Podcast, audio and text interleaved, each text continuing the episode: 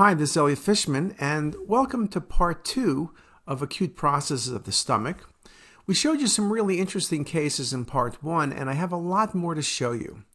We spoke about gastritis, the fact that it can be due to many different causes, and I showed you some very nice examples of peptic ulcer disease. I showed you some very nice examples of wall thickening, both from malignancy and non malignant conditions. I showed you ulcerations. I showed you some of the value of coronal imaging and cinematic rendering.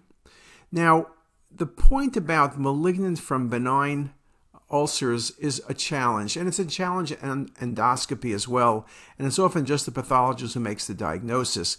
Again, extreme wall thickening, I showed you a case before, makes it more likely malignancy, more adenopathy, more likely malignancy. If you saw a liver lesion, it's more likely malignant as well. With gastritis, one of the things to remember, again, from the uh, protocol perspective, if the stomach's not distended, you can overcall the presence of gastritis, or you really don't look at the stomach carefully. If it's not well distended, you just kind of blow it off. Also, made the point, and we'll speak about a few cases at the very end, about the presence of air in the gastric wall, which is a unique type of gastritis called emphysematous gastritis. We also spoke about the fact that malignancies of the stomach are not uncommon, particularly in certain areas like Japan, and the ability to detect early disease would become very important. The presence of picking up gastric wall thickening or small ulcerations may be critical in allowing you to make that diagnosis. And again, proper technique becomes very, very important. Now, we mentioned that when you have um, gastric outlet obstruction, there are a number of possibilities. One is a primary gastric cancer or metastasis, but there are many things. A benign ulcer can cause gastric outlet obstruction. A patient with a, uh, benign tumor like a lipoma obstructing. You can have a process in the duodenum. Even SMA syndrome backs up the duodenum, which then backs up the stomach, and you have a gastric outlet type appearance. Now, in terms of findings in the stomach, here's a beautiful example of thickened gastric folds. And yes, when you look at the gastric folds, particularly on the coronal view, you could say, how do I know it's not lymphoma? If the patient had pancreatic lesions, could this be Zollinger Ellison? And one of the key things, of course, is the overlap of what gastric pathology could be. When I see prominent gastric folds like this, I'm going to say it looks like gastritis and inflammation, but you know you're going to do endoscopy to make sure you don't have an occult malignancy. There's no way in looking at these images I can tell you for sure this is a benign process. Even with the cinematic, there's wall thickening, and if someone said there was an infiltrating adenocarcinoma, you would say absolutely. It also shows you nicely on the CT, particularly with the rendering, the ability to see the thickened gastric folds, which in this case, mainly in the fundus extending a bit into the body, but not into the antrum. So again, looking very carefully, you could define extent of disease. And here's just a few more of those cinematic rendered views. Cinematic rendering, we published an article, Steve Rowe, Linda Chu myself, using this in the stomach. Um, when you look at these images, it's a surprise we don't use it more frequently because it really does give you the ability to look at the fold pattern. I think if you distended the stomach with air, gave IV contrast and did cinematic rendering, you would have a great chance of picking up early gastric cancer. Another example abdominal pain, there's thickening by the antrum, but there's this air fluid level here. That's concerning. That looks like a gastric ulceration, which indeed it is. When you look a little bit more carefully and you go for that coronal plane, just a beautiful outpouching. There's some wall thickening. There's the ulceration, the break in the mucosa. There's the outpouching. Sometimes the outpouching is walled off. Sometimes there's lots of free air in the abdomen. You could see when you look at this quickly, if you're not careful to think that's the stomach, you could blow it off as the duodenum and then say, aha, I'm dealing with a duodenal diverticulum. You don't want to make that mistake. I think you will agree it's much more obvious in the coronal than the axial, which is why we always look at the coronal views. But I think you can get a good feel by thinking of both of these together of what you need to do in the future. Another example, pneumoperitoneum, okay? Gastric ulcer, duodenal ulcer, diverticulitis. You see thickening in the antrum, and as you scan downward, Sometimes it can be hard to tell exactly where the ulceration is. We follow it down a little bit more. The vessels all look good. There's thickening of the antrum, there's thickening of the duodenum. There's, in addition to the air, free fluid present. It's a little bit tricky to precisely know, and here's some enhancement. This is not the stomach, this ends up being duodenum, and there's an active bleed there as well. Sometimes it's really hard to tell whether something's in the antrum or the duodenum, particularly when you have a lot of inflammation nearby. It's probably not going to matter because they're going to get endoscopy and you'll know for sure. But I think it's somewhat trickier than people want to give it credit for. Sometimes it's easy, but when you have a lot of inflammation and scarring uh, in that region, it can be quite a challenge. The truth for me here is what I know best there's wall thickening of the stomach and duodenum. There's an ulcer and perforation. The patient needs surgery. And this was a four centimeter duodenal ulcer. But again, I have to admit, if you called it a gastric ulcer, I wouldn't find fault in your diagnosis. And here's just a few more images showing you that very nicely as well. Now, what about this case? Patient with a GI bleed. Now, I mentioned you can see free fluid in a patient with a benign ulcer that perforates. But here you see a lot of ascites. To me, the first thing I think about is malignancy. Then I look at the stomach. The wall is really thickened. Yes, you can have gastritis, but the way you have the mucosa enhancement and the submucosal low density, the way there's infiltration, to me, I'm thinking about malignancy. I'm thinking about gastric cancer, maybe an ulceration. You begin to worry here. You see the fold thickening. But I don't think you're going to be thinking this is an inflammatory process. You come down a little further, look at the thickening, the asymmetry, the differential enhancement between mucosa and submucosa. Very much something that always makes you think about malignancy. And as we scan in a coronal view, you see the ascites is really extensive. Small bowel seems to be adherent and pushed together.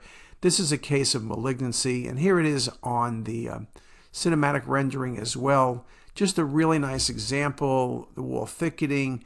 You see on cinematic the ulceration even better, but you realize you're dealing with not only an ulceration and wall thickening, but it's gastric malignancy, diffuse thickening, and extensive ascites. So that was a gastric adenocarcinoma with perforating ulcer.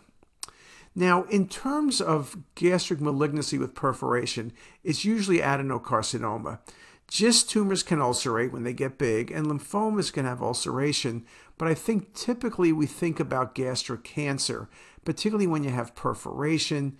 Patients' age are in the mid to late 60s, and again, often a focal mass, but you can see diffuse infiltration.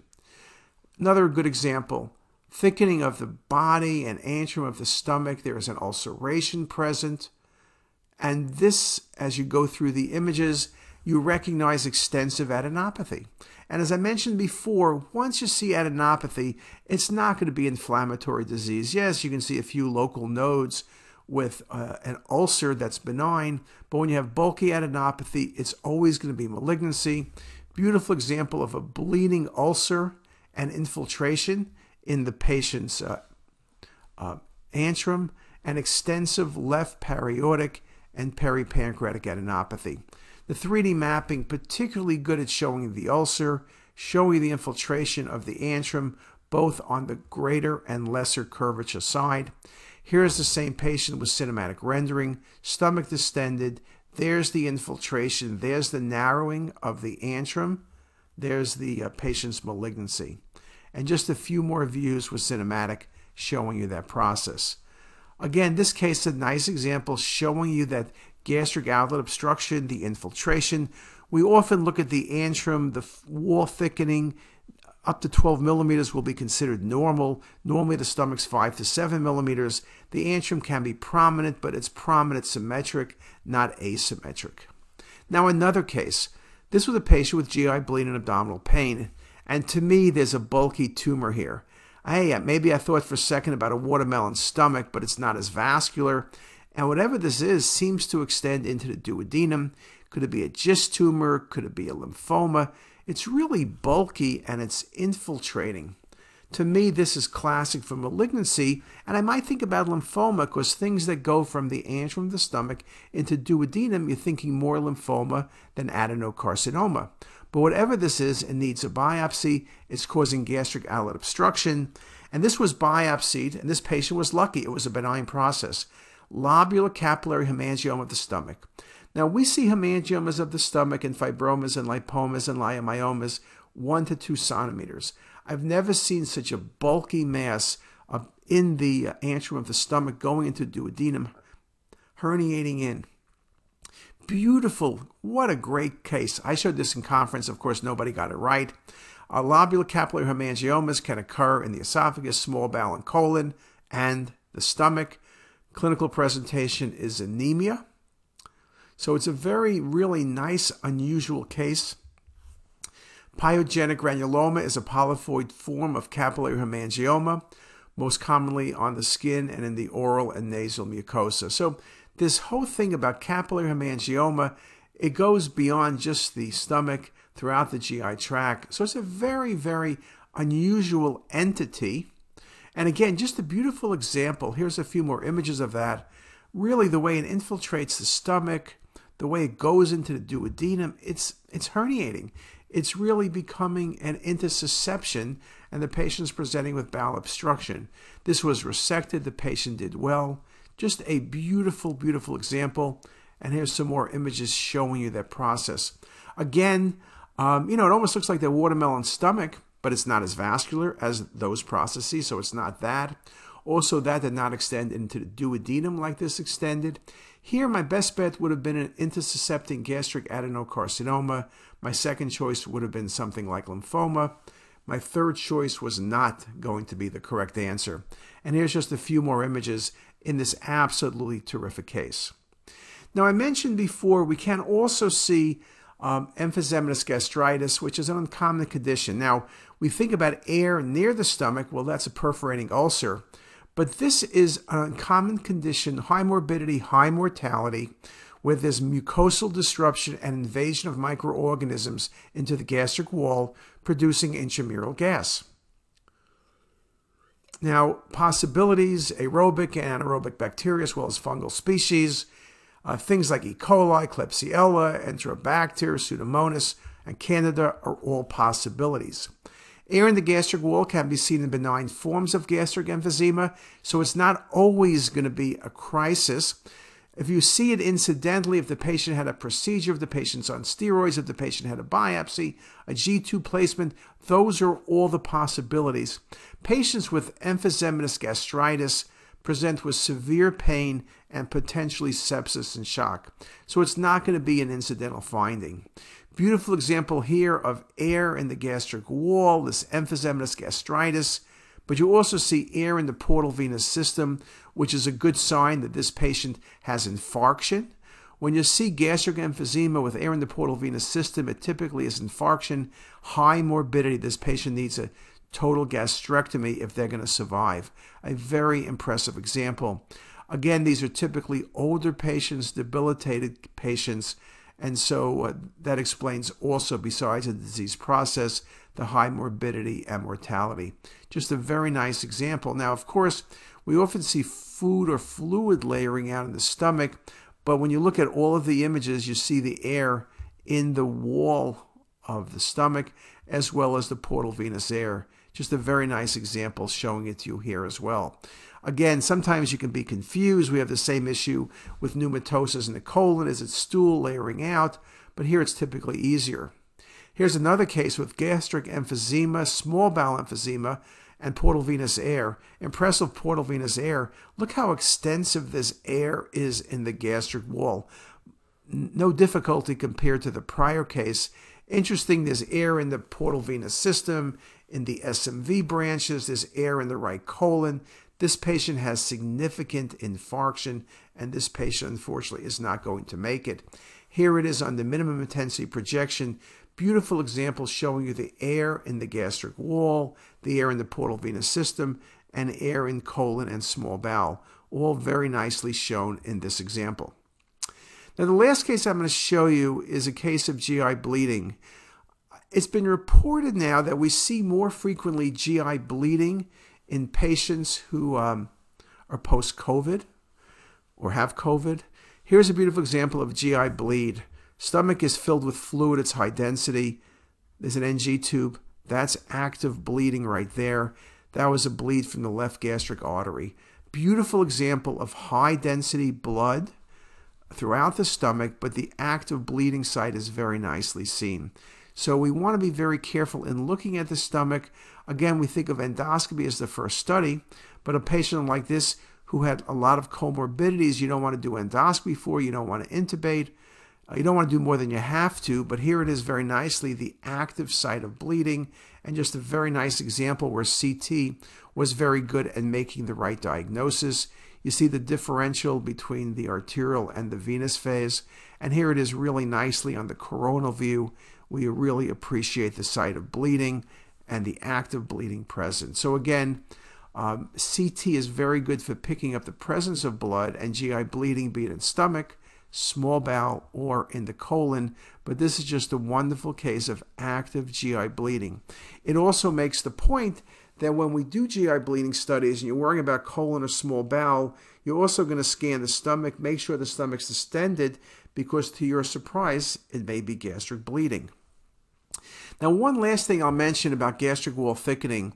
There's a lot been written now about some of the immunotherapies and some of the complications that you can see from immunotherapy. One is gastritis, and here's just a good example of a patient being treated with checkpoint inhibitors for melanoma. Beautiful example of gastric wall thickening. Looks like gastritis 100%, so I don't think that's going to be too difficult. We knew it was a malignancy, though in theory you couldn't exclude malignancy.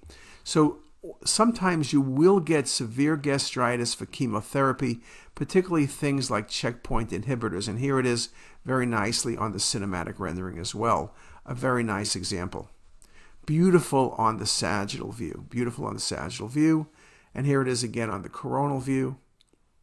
So I've gone through a number of things with you, gastric ulcerations. I showed you some examples. I showed you examples of gastric outlet obstruction, and we looked at GI bleeding, and we looked at gastric tumors. I think it's very important to remember that CT is really good at picking up early gastric pathology. It's very important. It's extremely important that you distend the stomach routinely. If you don't have good gastric distension, everything I told you during this 45 minutes of two parts is not going to help you all that much. My best advice, the number one takeaway message is good protocol, speak to your techs. Number two, look carefully. IV contrast is critical. Look at the wall thickening. Look at the appearance of the stomach. Look for bleeding. Look for ulcers. You potentially think about using 3D imaging, particularly cinematic rendering.